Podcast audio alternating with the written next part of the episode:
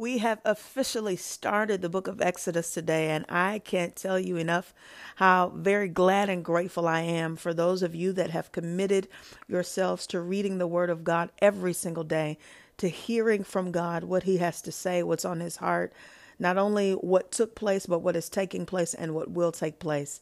I promise you, it is going to be a blessing to your life. It will change your life, it will become your life, and it will be that which is a part of your life that you will ultimately find yourself not being able to pull away from.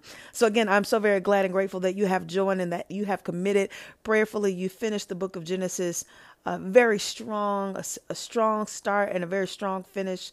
Uh, thanking God for what He revealed to you in the book of Genesis and have grand expectation because of that of what God is going to show you, speak to you, reveal to you in the book of Exodus. I want to encourage you uh, in a couple of things. The first thing I want to encourage you in is to be sure to pray before you read the daily Bible reading.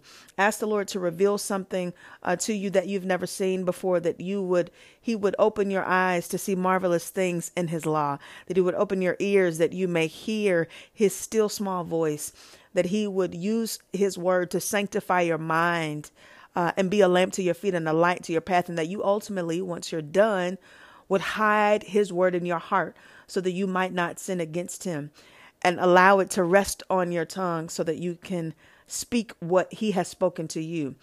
I also want to encourage you. That's the first thing. The second thing that I want to encourage you to do is that as you are reading find a particular scripture or a passage of scripture that you'd like to meditate on, that you'd like to quote to yourself, that you'd like to remember, so that God could have something via His Spirit to work with in you and through you for the day. The other thing I want to encourage you in is to uh, take notes. If you don't do that, or if you have not done that before, now would be a good time, especially if this is your first time reading through the Bible, to take notes. Take notes so that you can go back and see how God continuously adds to the revelation that He's given you.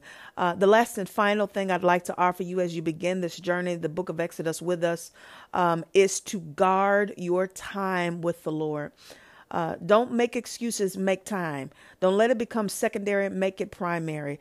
Uh, don't let it be something that you add to your life. Make it your life. And watch God change uh, not only you, but change things around you because you are allowing Him to speak to you on a daily basis. So, again, God bless you.